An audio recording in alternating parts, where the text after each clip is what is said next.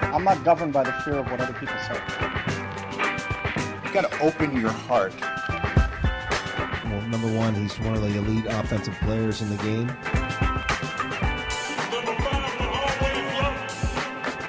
What is leadership like in today's football world? Oh, we're back. Another edition of Not Enough Philly Sports Talk Show. I am Philadelphia Daily News columnist David Murphy, joined by Mr. Mike Sealski.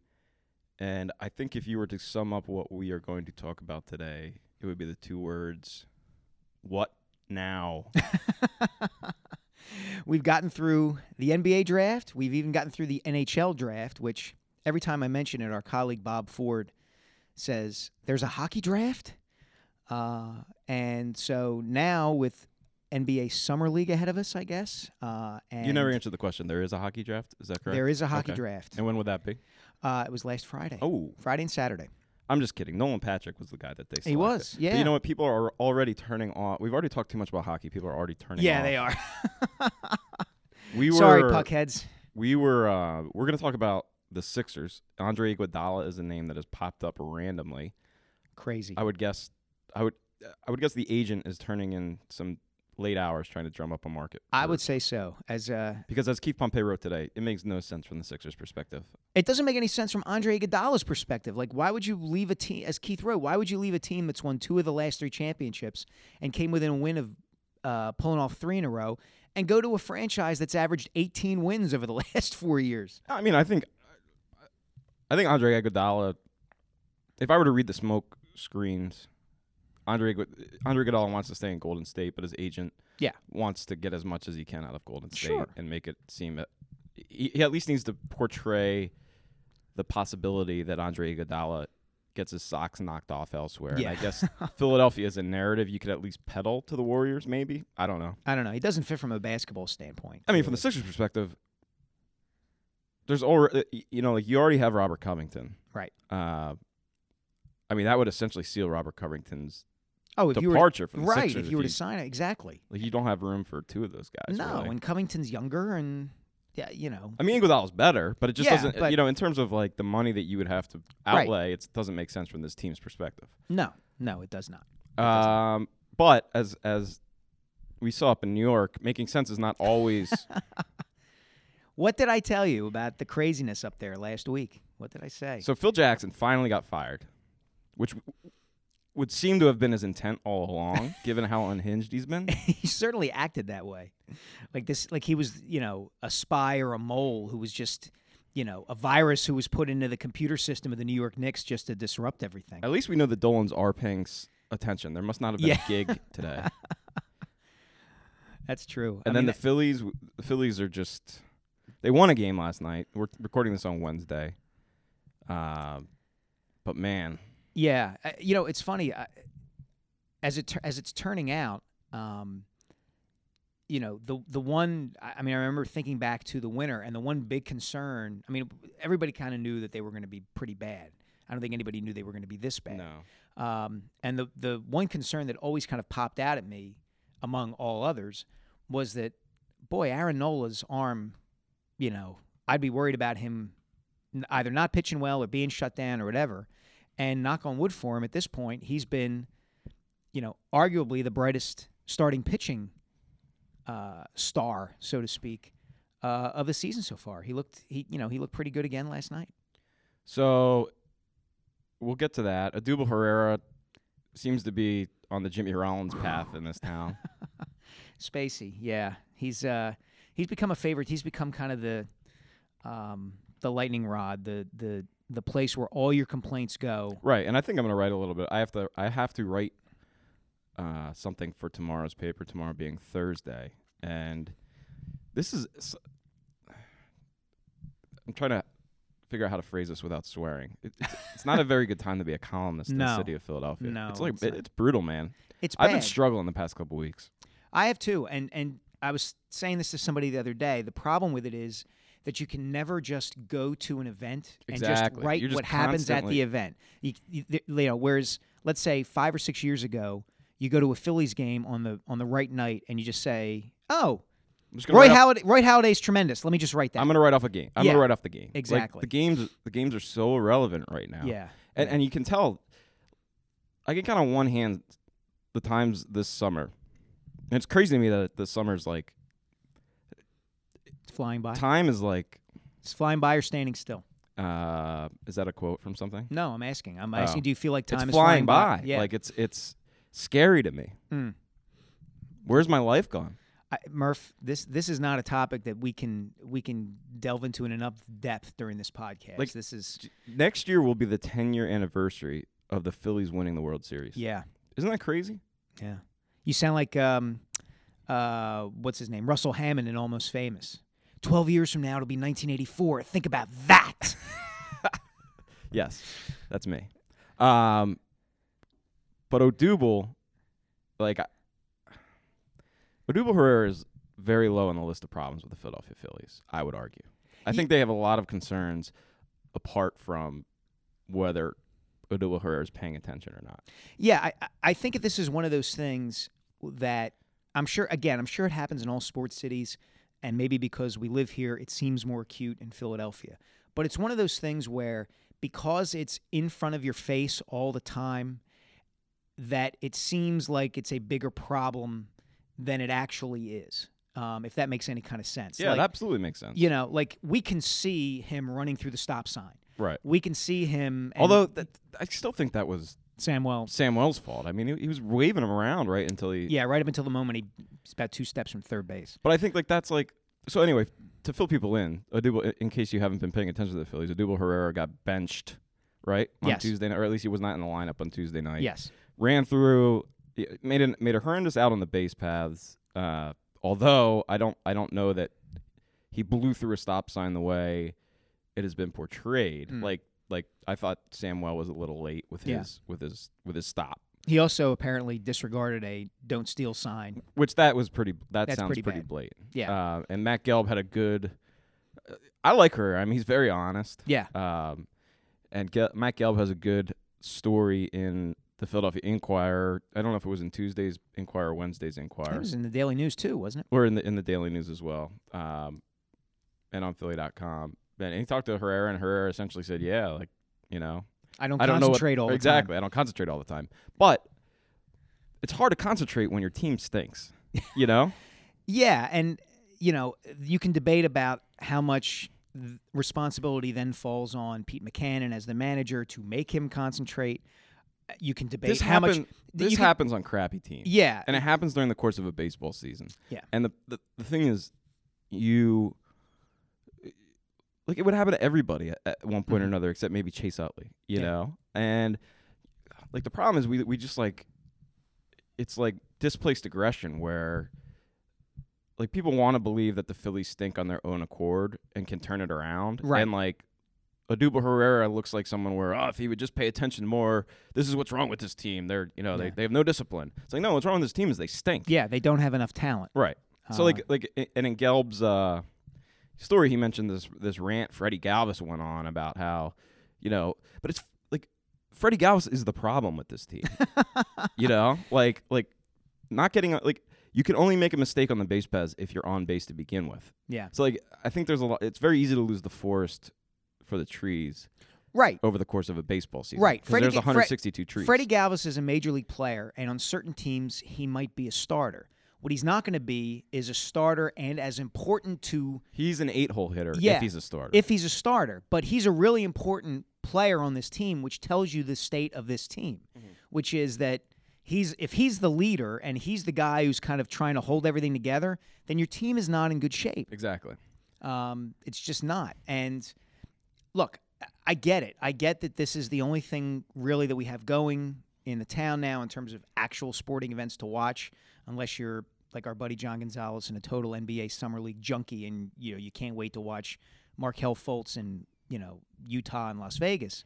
Um, but and I, I get that that you want something entertaining and fun to watch on a night to night basis, but that doesn't change the fact that the Phillies are what they are, that they need better players, and well, yeah, Odubel Herrera should play harder, and he shouldn't space out in the middle of a game, uh, and all those sorts of things. Uh, it's it's kind of a function of the reality of where they are. Exactly. It just is, and y- you kind of have to ride it out. It goes back to that uh, that line I've I've quoted from our favorite former Sixers executive Sam Hinkie, which is that you know i- if if you're entering a war and one side has bazookas and the other side has pea shooters, it doesn't matter how much the side with the pea shooters and the slingshots want to win. Exactly. They're not going to win.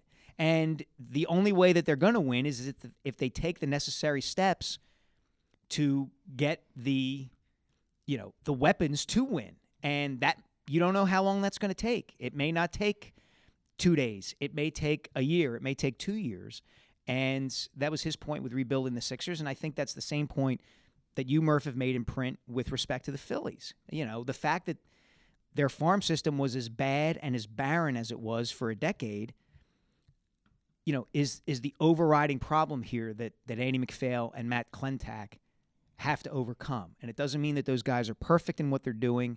It doesn't mean that every move they're making is working out. Clearly, they're not. But you also have to appreciate how far they're going to have to go to get this team back to respectability. So the Sixers. We talked about let's let's run down. Uh, it's been it's been a crazy week here in NBA uh, Yes. NBA land. It's been a crazy like three or four hours as, As we we- record this at 1.30 on Wednesday. Uh, you're referring to Phil Jackson and Chris Paul. I am. I believe. Um, I'm interested to see how Chris Paul works out with the Rockets. It's it's uh, I just saw a stat somebody tweeted. E, James Harden and, and Chris Paul were both in the top ten in the NBA in time of possession. Yeah. and Harden more than anybody else I've seen besides Russell Westbrook. That offense runs It's it's through Harden, Exactly. and it looks great running through Harden. So it's it's it's going to be interesting to see. Uh, I mean, clearly the Rockets would not have done this if James Harden was not on board. Right. And and keep in mind, James Harden was an off the ball player in his during his first Exactly. three or four years in the four or five years in the NBA. And there's been reporting um, by ESPN's Brian Windhorst, I think, among others, that given salary cap implications and given, I think, what Daryl Morey, the Rockets GM, wants to do, that there's another move coming. Mm. Um, Like another, s- what? like a Paul George. Apparently, that's the Ooh. name that's been floated. That out would be there. awesome. That would be, you know, everybody bemoans this, you know, super team trend. Mm. I kind of like it. I kind of like Yeah. the the And the, everyone else likes it. The, the NBA Finals had the highest Yeah. rating since the Jordan years because guess what? Basketball's beautiful to watch when it's played at its highest level. it is. and even though that series was a blowout, it was a great series to watch, for my opinion. Mhm. I Um, I agree with you completely. Like it was, it was, it, it was just basketball played at its highest level, and you forgot what the score was at times. Yeah. You know, because you had two teams. I mean, the Cavs played great that series. You know, they played a, they played as well as you can Mm-hmm. Yeah. play. They just lost to a better team. Right. And uh, you know, it's a, it's a lot like those like um, like the super teams are not a new phenomenon in the NBA either. I No. mean, to this, I think the exposure is just greater. You know, Yeah, like I agree with I you. mean, was like is Paul George really a bigger star than Clyde Drexler was? You know, like is is. I mean, Barkley was moved all around. Yeah. You know, um, Yeah, that's right. I mean, those those that- that, that Utah Jazz team was was was Yeah, Stockton super Malone. team. Hornacek was an all-star Yeah. caliber player. What's interesting, I you, you now it's a picked- completely different style of game. It I'm not is. saying that the Well- Jazz would beat the Rockets, right. But well, but that gets to what I was going to say, which is if if you or anybody else has been watching this really really long and probably too long and too detailed. Uh, 30 for 30 series that E ESPN's been doing about the Celtics Lakers rivalry in the 80s. yeah, There had both been- super teams. Yeah, Th- there's been a lot of discussion of late, um, you know, amongst NBA fans, media, players, ex-players about, oh, okay, well, would the Lakers of the '80s have beaten the Warriors of today, and those sorts of things. And um, what's interesting to me is that that question really isn't interesting to me because if you No. look at those players back then, you know, it struck me totally last night. Like Larry Bird over his first four years in the NBA, like never shot better than thirty percent from three point range. It was crazy, and he didn't take all that many, all that many. It was only until he was in the league four or five years that he started to shoot forty percent. But my point is not that those teams would be these teams or vice versa.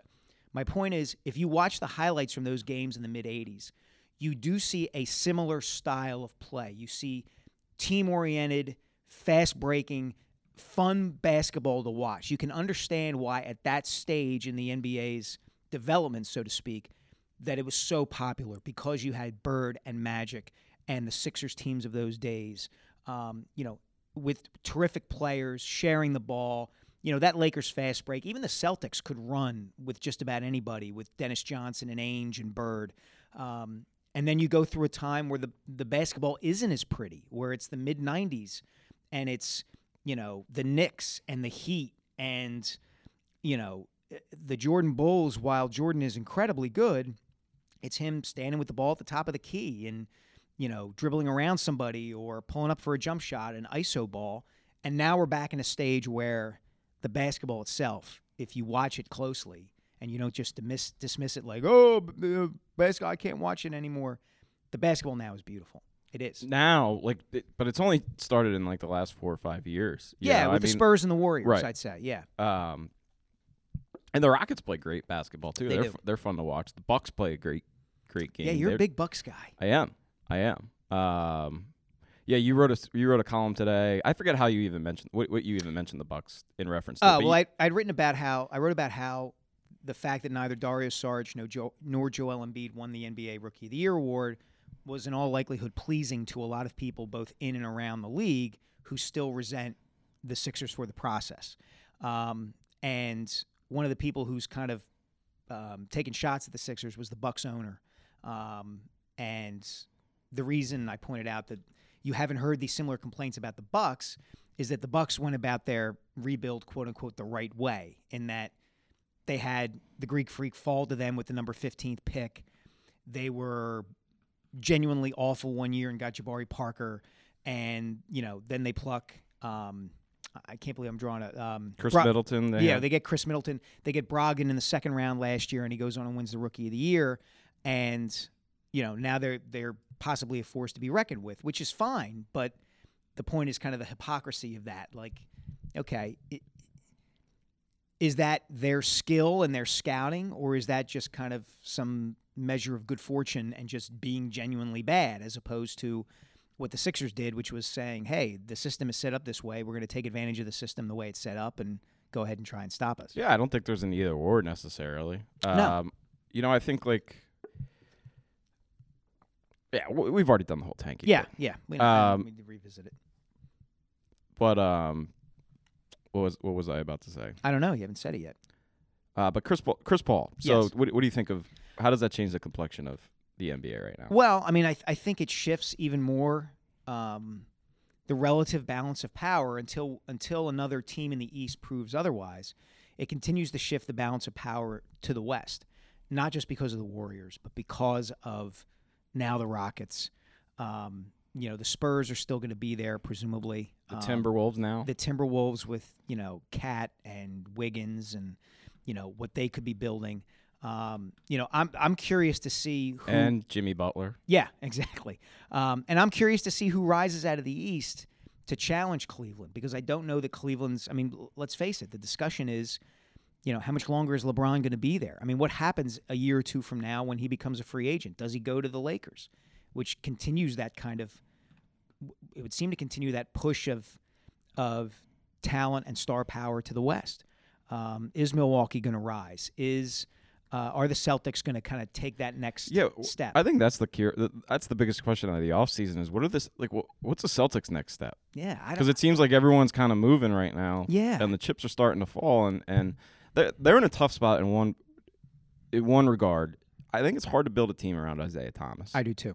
Uh, I think he's great. I think he, he played as well as AI Mm-hmm. um, this year, and I think the numbers bear that out. And I think the Celtics, the Celtics, uh, I mean, he had a better team around him probably than AI, you know, Ever did, yeah. ever did. But but he he was on that level in terms of being unstoppable. Yes. but he's not a great defensive player. He's very small, and he and and he need, he kind of plays that ISO Yeah. game that that that. Uh, I mean, let's face is it. tough to build around. Right. Let's face it. That's why they didn't draft Markel Fultz and didn't want to draft him. Right. You know, because if you're going to have another guard who presumably, you know, wants the ball in his hands a good bit, where does that leave you with Thomas, um, who ne- pretty much needs the ball in his hands all the time? So yeah, I mean that's interesting, and you know, I mean the Sixers eventually will factor into this. I, I, I just I don't think it'll be next season. I mean I think Yeah. well, So what- what what do you what is a realistic expectation for for this Sixers team next year? I think if if everybody stays healthy, I think up up to 40 wins would be reasonable. I think anything beyond that would be startlingly positive. I think staying in the 20s would be regarded as flatline or Oh, I, step back. it'll be very hard for them, I would think. To I would stay in think the 20. so too. Yeah. The one, I mean, the, Because they won 28 last year with Embiid only playing 31 games. and the, the guy who makes most sense for this team, I'd be very surprised if it doesn't happen. Just just because I can't imagine him being worth more to any other team is JJ Redick. Uh, and that's been the case. I had a buddy of mine, Ben Patchen, that, that I play ball with sometimes, we were talking about like months ago about Mhm. what would make sense for this team way before the lottery or anything like that. And like, give JJ Redick two years and $60 million. Like, what difference does it yeah, make? You know? exactly. Like I see r- r- the latest scuttlebutt, and again, I don't want this podcast to become dated when JJ Redick actually does sign somewhere. Yeah. But uh, although I guess that can't happen until, no, can't Monday, have it till right? m- um, yeah Sunday or Monday, I guess. um, so we might get at least forty-eight hours of run out of this. Uh, but like the Nets are the other team that are supposed to quote unquote make a hard push for JJ Redick. Like, what sense does JJ Redick make for the Nets? Like, what what is he going to do for that team? Nothing. You know, like Nothing. This what gets in the world is he going to do for that? that, team? this gets to the point I made in my column today, which is that the reason part of the reason that the process was so despised is because it compromised kind of the unspoken agreement amongst teams. Yeah, but in the here's my league. thing. Here's my thing about the process.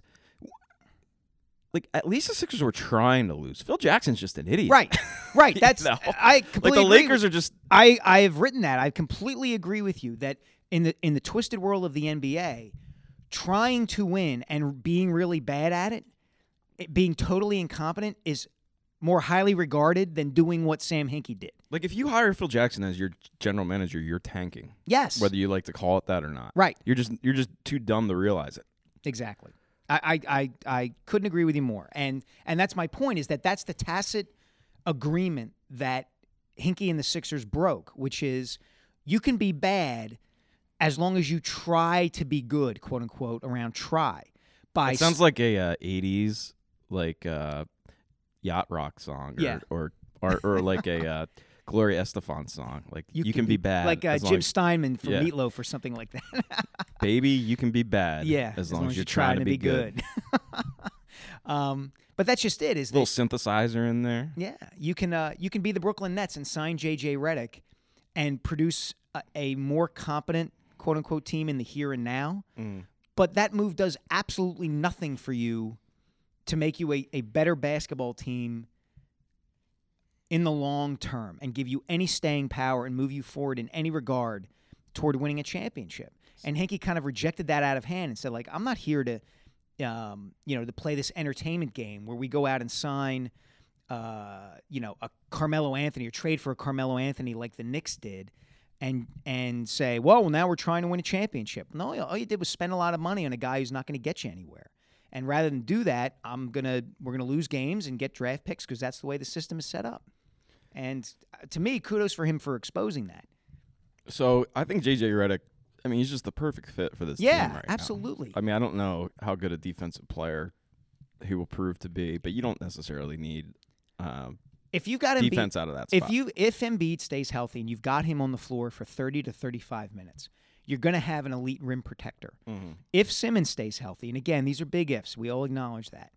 You're gonna have somebody who's 6'10, who in theory, and we'll see how this plays out again, but in theory can guard on the perimeter and down low. So, you know, you have Covington, who's a terrific wing defender. Um, you know, this is not going to be a perfect team this season, but y- you'll be able to get by with JJ Redick on defense, and then what he would give you on offense is just somebody, you know, scurrying around the perimeter, getting open looks for threes and knocking them down 45% of the time. That would open everything up for Embiid or Simmons or you know whoever else might be out there, Fultz, um, whatever the case may be. I'm curious what kind of player Jared, Jake, the guy we have not, Yeah, you know, Jared Bayless did sign a three-year, what, twenty-seven million dollar contract Yes. with this team, and and I think, not positive, but I think Brian Colangelo is the only person I've ever heard speak his name. And he always does He does, consistently. He, yeah. always throws he always throws Jared in there. yeah. and and I always have to like stop and remind myself who Jared is. The subway, uh, But- the subway ad guy slash. Uh, but if you look, I mean, Jared Bayless did have a nice season uh, in 2015-16. I mean, there's a reason why the Sixers signed him. And I'm just Yeah. more. I'm, he's just kind of like he's more of a I mean, it's- curiosity. It's not like he has a chronic back injury or anything like that. Like he hurt his wrist, and and now he's going to be back and be. You would think the same player Right. as he's always been, right? right. That and I mean, he He's- shot he shot forty percent from from three point range in in uh. 2015, 42 percent from three point and, range. and in I think 2015, uh, 16. our our friend Derek Bodner pointed out that the more threes he shoots, the better he shoots them. right. You know, it's not. It's usually it can be the opposite with a guy who's not a particularly good shooter. Bayless. But the he's- more he takes him, the more he makes him. and he's only t- he's only he's only 29. At the same time, he's kind of a weird player. where- I mean, he shot 31 percent from three point range the year before. You know, Hmm. like he's kind of been all over the map. Yeah. Um, yeah, and, uh, and the Bucks didn't need him, I guess, um, and they were already capped. They're Yeah. they're pretty capped out, but um, I mean, he's a factor. You know, I mean, he's better than anything they had in the starting line. Like, like he's Yeah. better than Gerald Henderson. Yes. Um, so uh, I'll be very interested to see what this team looks like. I, I actually am really looking forward to I am too. October. I am too. Um, you know, I, I think what the, the good part about the, the promise of all the losing, um, o- you know, for these various franchises over the last couple of years has always been okay, the excitement or the curiosity about what they're going to look like when things start to take shape. And that's where the Sixers are now. They're a little bit ahead, I think, of the, even the Flyers um, in this regard, and certainly ahead of the Phillies, um, where you start to go, okay, now I can s- sort of see what this looks like, and now I want to see how it it plays out, you know, in real time and in reality. And that's what you get, you know, unless Bren Simmons breaks his foot again or Joel Embiid, you know, hurts his knee, that's what we're going to start to see Right. um, and that's fun. Like that's that that's more fun than like waiting for, pardon me, Reese Hoskins or um, Scott Kingery to get up here from Lehigh Valley and play for the Phillies, and just kind of waiting for them to, you know, you want to see these guys. Yeah. Were you surprised that Cameron Perkins got the call for the Phillies and not Nick Williams? No, I wasn't Why not? because I think That was Matt- a very definitive no, Mike no Sealski. because Matt Clentak. Remind me to tell you about my bike ride over here too. Okay, Anyway. Um, I think places a very high value. He said this. He places a very high value on guys who get on base, guys who walk, guys who are selective at the plate. And if they don't think Nick Williams is there yet in terms of his pitch selectivity, which he clearly is not, um, then maybe you you know you reward the guy who's 26 or 27 and is putting up the kind of numbers at AAA um, that you believe lend themselves to a shot at the major leagues. And the fact that, you know, I mean, Perkins has been awful since he's been up, um, but he had done at AAA what the Phillies would have wanted Nick Williams to do. So I don't think the Phillies think Nick Williams is very good. I, I'm with you. I don't think they do either. And I think that right now like they're at a point in time where they might be better off Trying to deal with hiding Nick Williams. And I I mean, because the thing is, as, as soon as you call somebody up and he stinks, Yeah. you know, any value he might have on the trade market, I- I'll be interested to see if they look to start dealing a little bit because they, they need pitching. Yeah. And it's the, the biggest, I don't want to say tragedy, but I can't really think of another word. The biggest, tra- the biggest tragedy of this, this uh, rebuild thus far is that none of their young pitchers, apart from Aaron Nola, has worked out. Like Jake Thompson was Yeah. just a big turd. Yeah. Um, and, and, you know, he's still still got some time to to figure it out. figure it out and turn it around. But like he was a very big part. Like when when When they made that Hamels deal, yeah, like a year ago, two year, before last season, he was a very big part of the reason why you might think they could be competitive in Yes. 2018. yes. Um, I mean, he's a, he was a top 75, top 50 prospect, had some strikeout stuff, Mm-hmm. and just was not, not just brutal. Same thing with Mark Mark Appel, Yeah. although he was always more of a lottery ticket, but still, I mean, Tom- just brutal. Yeah, and Thompson struck me, and, I And, think, Vin- and Vince Velasquez, you Yeah. know, like he none of the fact that none of the neither one of those two guys has panned out leaves them with just nothing in terms of pitching up coming up. Yeah, and Thompson was always an interesting case to me, maybe the most interesting of the three you mentioned, because it seemed as if everything changed from a mental and emotional standpoint with him once he got to the big leagues. He it was almost as if he had he just looked so nervous and excited Yeah, out there on just the mound. Way too amped up. Yeah, and that's not good for a pitcher. It's just not. And because you you know, the natural inclination is to think that when you get like that, you throw harder or you throw sharp. You don't. Your your pitches flatten out. Um, you get all over the place. You lose your arm slot. He went through all that. He he adopted a, a more streamlined windup to try to get his arm slot back and get his foot landing in the right spot. And he just got deep inside his own head. And He looks like Ben Stiller in something about Mary when the guy's like, "You can't go out with a loaded gun." yeah, Hmm, hair gel. yeah. right. oh man.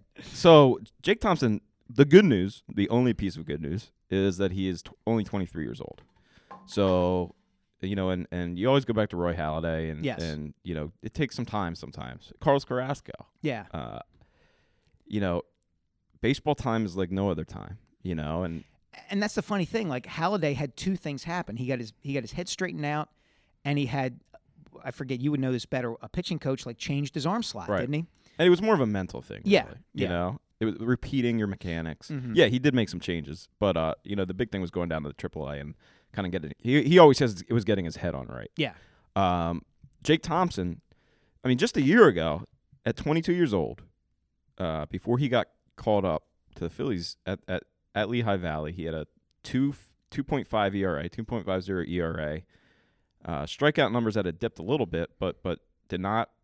2.6 walks per nine, six strikeouts Yeah. per nine, 130 innings, very solid numbers. Nothing to suggest that what you were about to see, because like you said, you you saw a guy that just looked completely.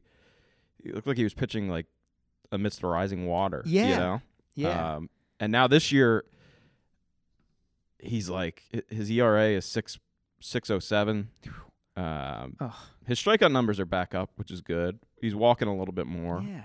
Um, but it's just uh, yeah, it's it's he he he's a big piece. yeah. If he's they're in trouble if he is him and Franco.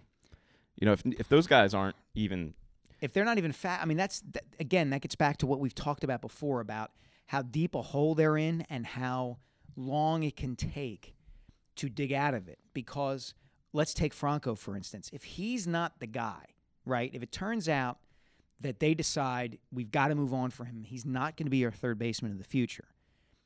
Th- It, it took you two years plus to figure that out, you know. I and- mean, they don't have the option to do that. I yeah, just find out. yeah, no, they don't. You unless just got to hope that he's like he's. So I was looking. I sat down today at the coffee shop before before I biked over here. biked over here. How was the Uh, bike ride? It was over here? awesome. Yeah, It was awesome. beautiful day. Out I there. dusted a guy on a uh, on a Vespa. like he uh, he like rolled. He blew past me all hard and Yeah. everything, and then I I caught up to him and gave him a little look. Uh, it was crazy, man. These streets, Yeah. mean streets, man. They are. They Sometimes are. you just gotta just gotta ride. You, are gonna you're gonna uh, star in the sequel to that Joseph Gordon-Levitt movie about the bike messenger who, you know, becomes like a hero or something like that. Wasn't there a movie that came out a few years ago where he was a bike messenger? Um, was it a musical? it was not a musical. No, I don't know. I don't know. I haven't. I, I would assume You're a there big would be. 500 Days of Summer. I fan. am. I am. Um, and also he was he was good. Explains in, all the um, sweater vests you wear. He was good in um, what was that movie where they go back in time Oh, um, and he like blows people up with a shotgun? yeah, I don't know that one. Uh, I liked him in. Um, if you ever see 50 50, he and Seth Rogen. He uh, Joseph Gordon-Levitt plays a guy plays a kid who gets cancer, and it's 50-50 whether he's going to live or die. And Oh, it's nice. about how it's it's really it's a, it's a pretty good movie. Um, now I'm going to see now I got to look up to see what this other movie was. And it was good in The Dark Knight Rises. Inception. Yeah. Uh, uh, Looper is what I'm thinking of. Okay. Uh, let me see here. Miss He was in the Muppets, huh? was he? I'm on IMDb right now. This is my favorite thing. Then I get lost. Uh, anyway, so so Iguodala, no. Redick, No. yes. Yes. So that would give you a, a starting five. So Redick would be coming off the bench. Uh, he played Premier about Rush. 20 That's the name of the movie. Premier Rush. That was good. uh, I don't know, but I Which know one was the one where he's a bike messenger? Premier Rush? Oh, that's so the name. you didn't actually see it. No, I had to look up the name of it, but I knew he was in a movie in which he played a bike messenger, Um, and you could be in the next one. what else is up? Uh, what else is up on your plate? What else is up on my plate? Uh, well, it's, we're gonna go back to, to pucks very quickly. Friday is the. So what do you know about Nolan Patrick? The Uh, flyer, the kid the Flyers drafted number two overall. I know that he was uh, very productive um, and a consensus top five pick in last year's draft. He was like four days too young to enter last year's draft. Um, but the top of last year's NHL draft was tremendous. Uh, Austin Matthews went to the Maple Leafs and made an immediate impact. Uh, Patrick Line went to the Winnipeg Jets and made an immediate impact. And Patrick would have been in that top five, except he was too young. So the fact that he dropped to the Flyers um, at the number two pick, I think is a really good move. You know, by all accounts, he's a good player. I talked to his GM at his um, uh, his junior team. Uh, Patrick's had two sports hernias, um, and the GM's like, that would not give. Now I know he's his GM, but he said that would not give me any hesitation if I were an NHL team. He's young enough that he's going to recover from them without a problem. What is that? I don't know, and I don't know if they can. Did I hear that. bore you that much? Just my, my 37 seconds of talking about hockey bored you that much that you had to get to baseball highlights? These stupid autoplay ads. Well, I was I was actually getting getting uh, Scott Scott Kingery is off to a little bit of a start. and Yeah, I know he's you're a okay. big Scott Kingery I guy. am. Um, he hit two home runs Yeah. on Tuesday night, uh, two for five with two home runs. And he laid his hands on an ill child and healed her, apparently. I guess.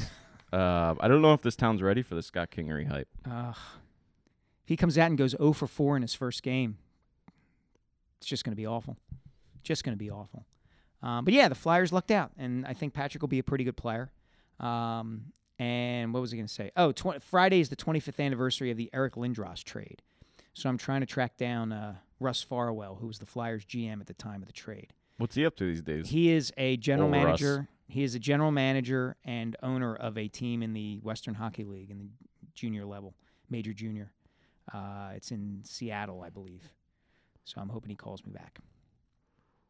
The um, and then let's see what else. What else is going down on the farm here? Dylan Cousins one for four. Yeah, Just a just a bleak bleak bleak bleak summer. it is. It is. I mean, the Sixers hype is great.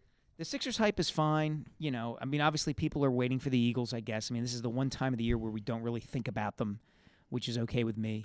um, uh, you know, but that'll that'll crank back up soon enough. Um, but yeah, I mean, we, again, we we've talked about this. When you have a bad baseball team, the summer just gets blah. Again, with you, you drowning me out.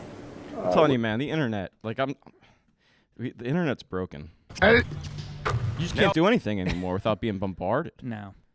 Um, I'm trying to. So apparently, Paul George to the S- to the Celtics is what Oh, everyone's saying. Not, not Wow. it hasn't been.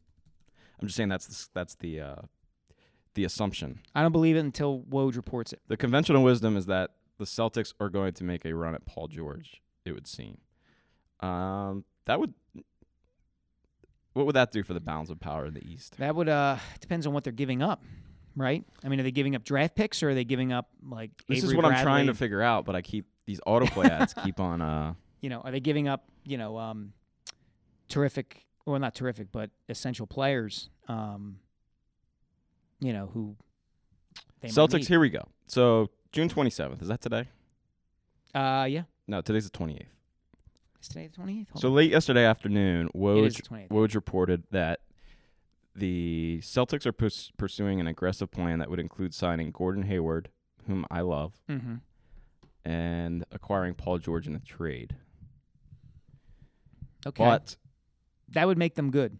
that would make them good. But uh, the last, the Celtics and Pacers were said to be involved in serious talks involving George on draft night before those discussions stalled. Um, I think it, it would just seem it's it's kind of like the J.J. Redick thing where it, it almost has to happen because Yeah. I mean the Pacers have to trade Paul George. Yeah, of course. And I'm not sure who else. Like Cleveland is just not. I, I don't see any way that like Kevin Love just doesn't have that much value. No, No. one's giving up a. no one's giving up anything to get Kevin Love. It's amazing. And if Hayward chooses Utah or Miami, the Celtics may look to substitute Clippers big man Blake Griffin, Mm, which hmm, I don't know how much sense that makes. I don't know either. But I think Gordon Hayward. I mean, unless he hate, unless he and Brad Stevens secretly hate each other. um, yeah, I mean Blake. Gri- I would just think that he he, he and Horford would kind of be redundant, wouldn't, Yeah. wouldn't they? Yeah, I mean, he's Especially not a 'cause great. Horf- Horford's a better all around player. Like, Right. He just is. Plays better defense, better outside shooter. Um, you know, just a, a more solid player, I would think. Who on that team? Like, like would, would Blake Griffin guard? Who, like, who would guard LeBron? Wow. No team has a guy. Who That's can why guard- they need Paul George. Yeah. Um, not that Paul George can, not that anybody can guard LeBron, but I think that's one of the big. I mean, you're assembling your team at this point to try to give yourself the best possible chance against the Cavaliers in a One would seven-game think. series. One would think. And And Paul George gives you that, and maybe Gordon Hayward to an extent. You know, do you put him on LeBron? I, uh, I- uh, I mean, Paul George. I, I would think Paul George would guard LeBron. I would think Um, so too. Hayward be, would be because you you're then not only do you have to you have to slow LeBron down enough and assemble an offense capable of outscoring them. Yes. So I think that works. Uh, I think that would be a pretty sick team, Yeah. right? Yeah. And how would that team stack up against the Sixers in a couple of years? That's the question. That's hard to say. You would have let's see Isaiah Thomas say at the one, hmm then you would have Paul George at the uh, Three or four. three or four. Let's Go- put him. Let's put him in at three. All right. Gordon Hayward. Hayward. Well, I guess Gordon Hayward would be your three, right? Yeah. And then George is your George, four. George is your four. Who's your two? Marcus Smart. Well, Avery Bradley, right? Oh, hey, Bradley. Okay. You're not giving him up in Uh, a trade. I wouldn't think that they would want to. Okay. Um, well, let's see. I mean, the, the the Celtics are stacked. They could give up. They could give up. they could give up quite a bit. Yeah. I mean, they have a, they- like that's a, as good of a team as you- Jalen Brown, maybe. Who Right. knows? You know that sort of thing. that's as good of a team as you can assemble. Um, the way they've assembled it. Yeah. So you would have, and then obviously you would have Horford at the five. So if the Sixers, so you would have Tom Isaiah Thomas against Markel Fultz. Mm-hmm. you would have. See, I, I I keep so Simmons. It would be Simmons George then, I guess. yeah, I right? would think so. Yeah. and then it would be Covington Hayward, Mm-hmm. and then Horford Embiid. Mm-hmm. And then whoever your two guard is, whether it's Bayless or Let's say, Reddick or let's say Bayless for now. whoever. So you have Thomas on Fultz, advantage Thomas, right? Yes. Obviously. For the foreseeable future, yes. Although not according to these, not according to a lot of Sixers fans, that these guys are getting a little. Uh, I love, I, I It's- love the it's an- Sixers. team. Like you can't. It's getting to the point where you can't. Like when I said last night on Twitter when I was responding to your column Mhm. and said like the Bucks are awesome. The Bucks are yeah. Like you would have thought I said the Sixers stink. it was just like a, a del- deluge Yes. of arguments about Yes. well, like Sixers. They're getting to that. Like they're so unhinged. They're, they're getting to that point where they're They not are. even like speaking in syllables. They are. Oh. yeah, it's it's and and it- what's interesting to follow. I mean, I like Spike Eskin a lot, um, but he he toes the line between like the genuine like fanhood. yeah, but he's a showman too. Yeah, that, that's my point. Is that he's I like think, Cataldi a little bit. Yeah, a little bit. You know, he's constantly trolling Bill Simmons about Brad Right. Stevens and that sort of thing. And I think some people miss the distinction there. that, Right.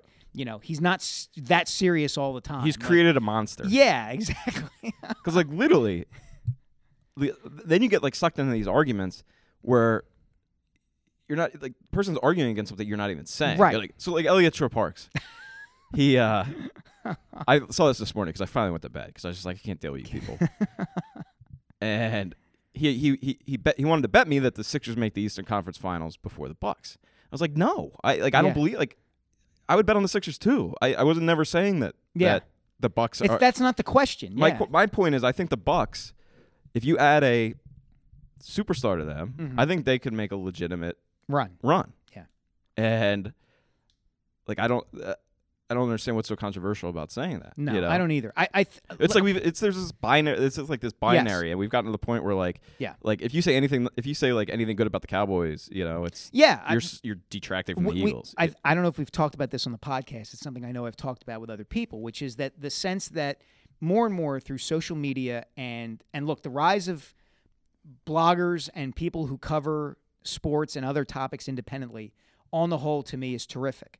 But one of the drawbacks I find is that there comes with it, particularly in the sports end of things, a presumption that if you write about a team uh, in a particular, you know, in a given market, you support or are a fan of that particular team and that every all your analysis comes through that prism and that's not always the case and it's certainly not the case you know in a place like the inquirer the daily news or philly.com like you know th- there's a sense I feel like like if you were to criticize the Eagles, like you know last year, or the year before, when when one of us might defend Sam Bradford, let's say, I felt like the presumption always was like you're only doing that to generate clicks because how possibly could you defend Sam Bradford for anything? Right, exactly. You know, for anything. He's terrible. Don't you want the Eagles to win? You want Carson Wentz to be better, you know, to be great and be better and and why doesn't Sam Bradford get on board when if you take a step back and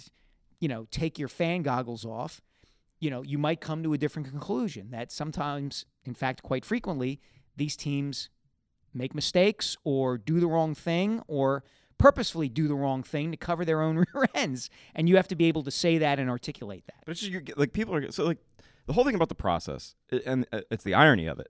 Like the, the process is is essentially like we're not going to succumb to human nature. 'cause Yes. human nature is to like ignore the long term and like make everything as good as it can right away. Right. We're- we're- like now, pe- it's almost like the process. People are like they want to. To- they're done with the process. Yeah. Like, "Ah, the process is over. Like let's sign everybody. Yeah, Or yeah. Mm-hmm. like like you know the, this is the team like I was talking to like they don't want like I like you're throwing out you know per, per, prospective trade scenarios. Oh, I don't want to trade. Covington's a great player. I don't want to trade him. like, well, that's not the way it works. you Yeah, know, like yeah. it- the question is, is he as good as you can get at that slot? That's Right. the whole thing about the process. Like you can't like like so so case in point. Let's look at Celtics. Like Celtics aren't going anywhere. Right. So if you want to if you want to be the team that every, the process is supposed to result in, you need to beat the Celtics. Right. Well, let's go, man. You know, let's go, let's run it down. Isaiah Thomas versus Markel Fultz. Advantage. Isaiah Thomas. Avery Bradley versus. Uh, I keep calling him Skip Bayless. Jared Bayless. Advantage. Avery Bradley. Right. Uh, Advantage over Skip Bayless. too. Gordon Gordon Hayward versus Robert Covington. Advantage Gordon Hayward. Okay. Now Paul George over Ben Simmons. Okay, so may, you can maybe make the argument that like, all right, Ben Simmons has more upside than Paul George. You can definitely make that argument. Sure. But Not right now. Mm-hmm. not right now. and then obviously Horford and Bede. But you still are you're still losing the man to man matchup at Yes. three of those positions. you That's know, right. and like that's not that's a big thing in the NBA. It is. You know. And and of course it you know, that's so the question is.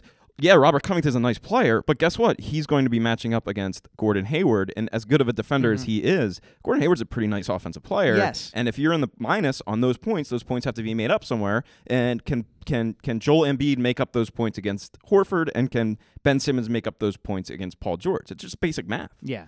Um and, and I do think that But even look at the Bucks. Like Giannis versus Simmons. Like people are. This is where people are getting really detached from reality. Because Yeah. like I had Elliot talking to me last night about how he doesn't think Giannis is like. Yeah, he- he might not be a superstar. Superstar. D- But dude, guess what?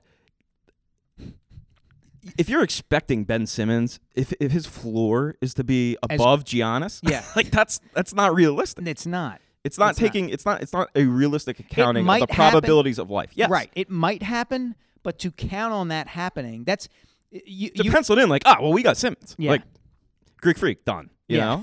know. okay. you wrote I think you wrote a column about this last year about how Philadelphia sports fans are closet romantics. Yeah. And I think this gets to the heart of it. Like they want to believe the absolute best possible scenario will play out for their team all the time. Like, you know, the Flyers will add Nolan Patrick and Oscar Lindblom, and that will lead to a spike in Right. goal scoring, and that, you know, they'll lead them to the Stanley Cup. Or Carson Wentz will be the second coming of Tom Brady in his second season. Right. And that will overcome the fact that they don't have any cornerbacks on their roster. But then the problem is so, th- and then this is where Philadelphia gets get talks themselves into being the, the town everybody hates because then if that person doesn't live up to those expectations, then They all of hate a 'em. sudden it's Yeah. like, yeah. It's like the problem is you're setting yourself up to Right. get angry at these guys, Right. You know because they can't possibly reach the expectations that you Exactly. have for them, Right. You know, like Scott Kingery again.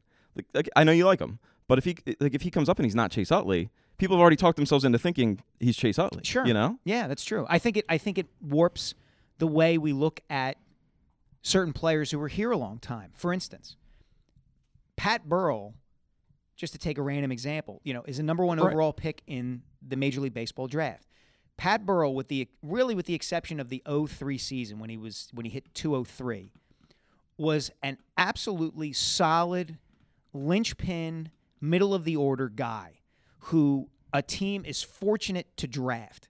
Like he was what a number one pick really is kind of supposed to be. Like you're supposed to get a guy if you're draft if you're trying to get a middle of the order guy out of a draft if you're a Major League Baseball team. Pat Burrow was that guy. Mm. And there should be nobody who comes away from Pat Burrow's career with the Phillies saying anything other than that was a good draft pick. That worked out as well as it, you know, you could reasonably hope for. Um, because not every number one pick is going to be Bryce Harper. And he wasn't anywhere close to a complete bust. Yet Burrow, throughout his time here, I feel like maybe you feel differently, always was kind of like there was this hedging about him, about, yeah, but he's just Pat Burrow. Right. You know, did he ever lead the league in home runs? Did he ever lead the league in RBIs? He had that lousy year that one time, you know, where he didn't, hit- you know, and th- th- good for him that he never complained about it, but he still sucked that one year. It's like d- he hit like close to 300 home runs in his career with the Phillies and was, you know, in the middle of the order hitter on a World Series team. Like, you should be, you know, take that and go home and be happy. It's like the same thing with Jason Worth. They're Yeah. Like talk to people now and people forget how good Jason Worth Yes. was, you know? It's it's it's hilarious. Yeah. Be- because yeah, whatever. Um so the Bucks like same same type of thing. So so like Parker if Parker's your 3 man or Mm-hmm. your 2 man, whatever. Li- Like you have Chris Middleton versus Jared Bayless and then Jabari Parker versus Robert Covington. You Mm-hmm. know, like those are the kinds of matchups that you need to improve, Right. right? That's right. and I- I don't know. I don't. I- Who's like pl- maybe Saric gets better. I, you know, I don't know. Maybe he becomes that much of a weapon. Yeah, like you know, off But the again, bench like that- people like Sarge, the people are getting the point. It's a great, Yeah. great, great name to bring up because people are getting a little over the top of Sarge too. Where he, Hmm. again, he's a nice player, but at this point, he's a sixth man. Yeah. You know, um, he definitely has room to improve. If he Hmm. can ever develop a consistent three point shot, you know, that would be Right. a boon for the Sixers. But people are, "Well, what about Sarge? Like, okay, what about him? Yeah. You know, like Yeah. I Like, can believe. You can, Yeah. The, the, you know what it is? People see the extreme example and they presume that that is the commonplace example. People see Manu Ginobili Right. getting drafted 57th overall by the Spurs in 1999, spending a couple more years over in, you know, Europe and in Argentina, in Argentina, coming over here, becoming a Hall of Fame player, and presume, well, that's going to be great when Sarge does that too, or hey, Sarge is further along in his first year than Dirk Nowitzki was in his first year, so. Boy, it'll be great when Sarge becomes Dirk. And it Right. does doesn't work that way. Like those guys are the extreme examples of excellence in those situations, in those scenarios. And if you expect that or hope, wish upon a star for that, you, you're going to get disappointed. You just are. And you have to, you, you, you just kind of have to say to yourself, if we get X, that's what we should reasonably expect. And anything beyond that is gravy, is, is, you know, beyond our expectation. I think if Embiid stays healthy this year, this could be a pl- it could be a playoff team. I think it's possible. Yeah. But but to to to expect that as your baseline is not necessarily a realistic view of Right. of how the NBA works. Right. You know, I mean, it takes some time. Again, like Kevin Durant, Russell Westbrook won 23 games their first year playing Yeah. together. You know, Yeah. These guys are really, really young. Really young. When was the last time a really, really young NBA team, you know, made any kind of headway? Right. It was it maybe Durant and Westbrook, and they were, as you said, two, three years in together. right? Even so, Kyrie Irving a little. I mean, I mean, uh, let me strike that from the record. That's not that's not a good example. But it, it takes it takes at least a year usually Yeah. to to and you hear it and you hear it like it.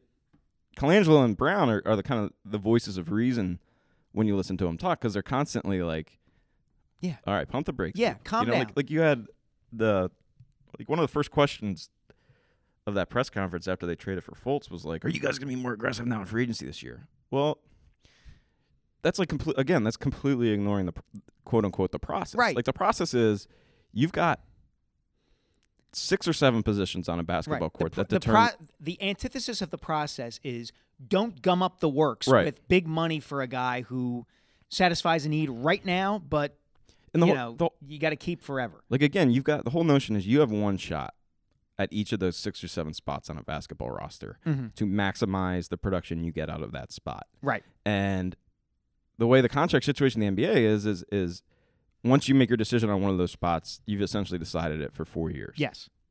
So the question isn't in a vacuum is Robert Covington a nice player? It's is he a better three man than Jabari Parker Mhm. or Chris Middleton or or uh, Gordon Hayward or Right. whoever he's going to have to be competing against for you to get Right. to the title game. Jimmy Butler, Right. You know, um, although I guess they're in the they're in the Western They're in the Conference. West. But that, that's the whole point. It's it's a whole goal. It's it- it's the notion of what goalposts are we talking Mm-hmm. about? And I I've always approached.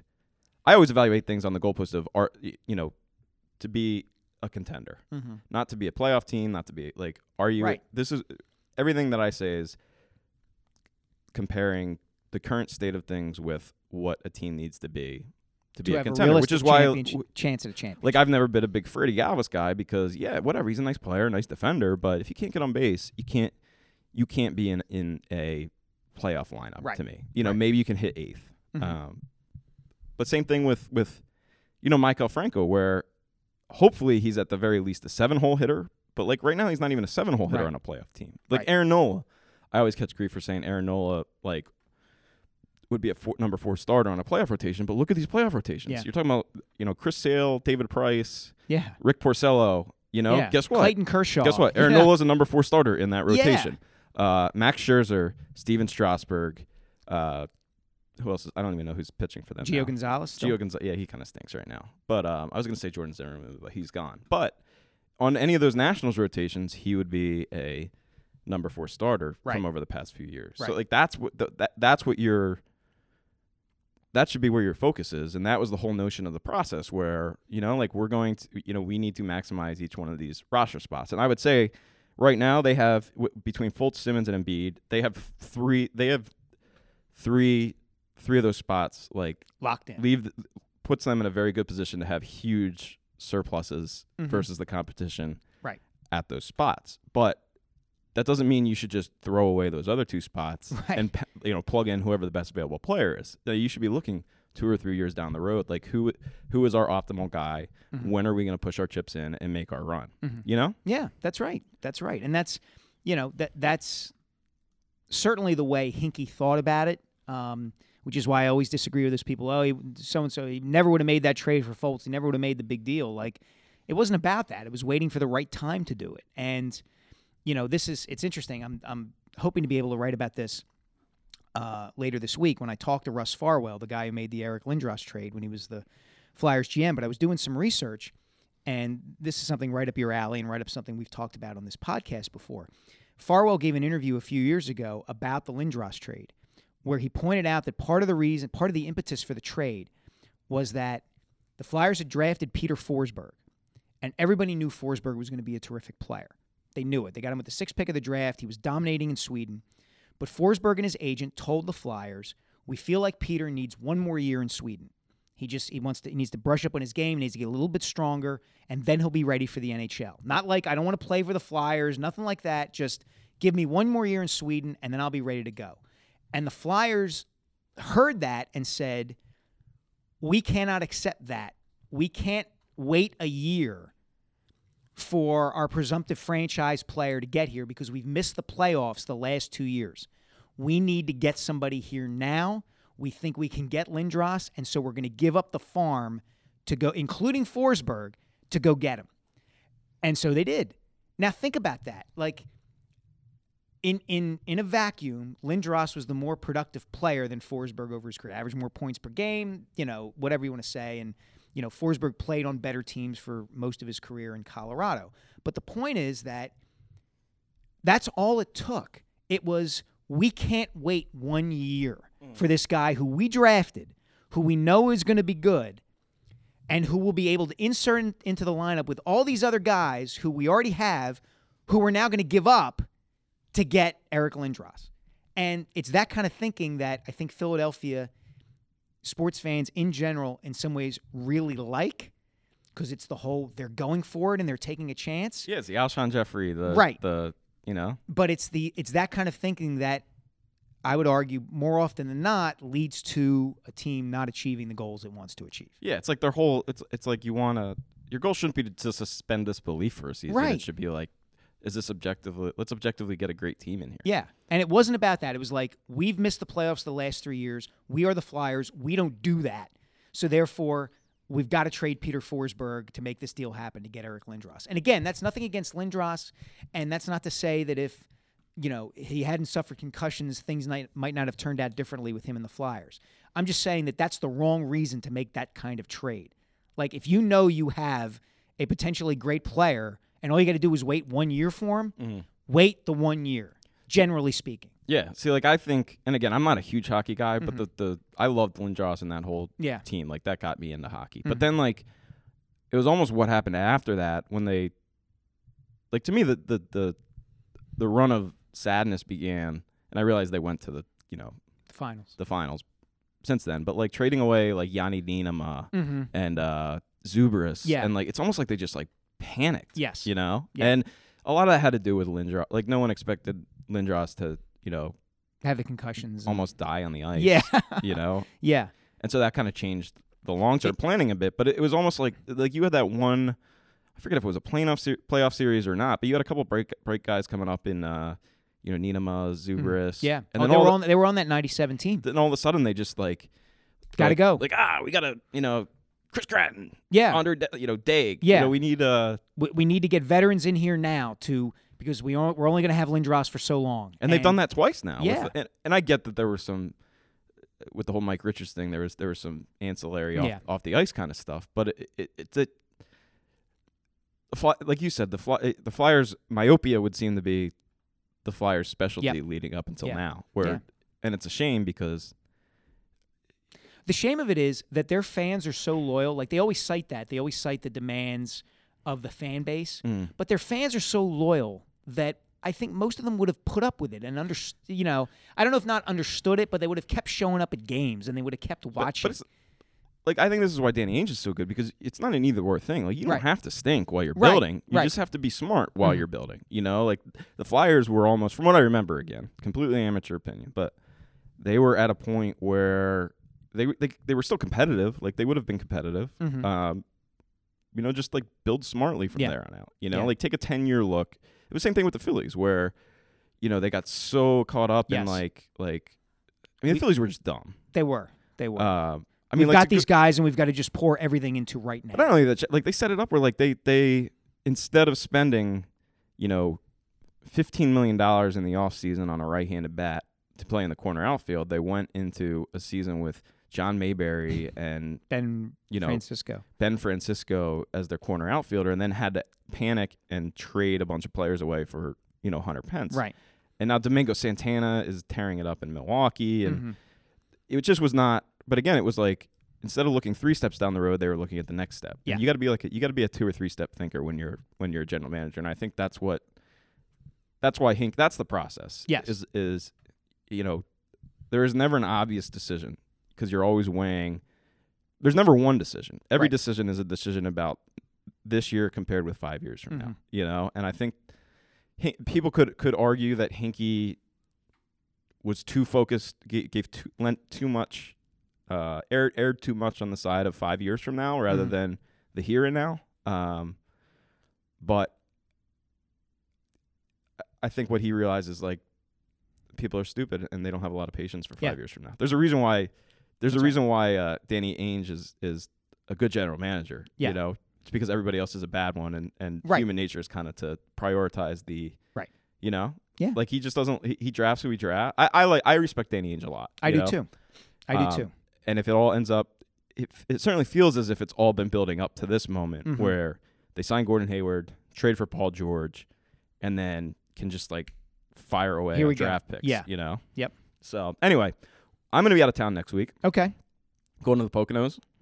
Not riding my bike up there.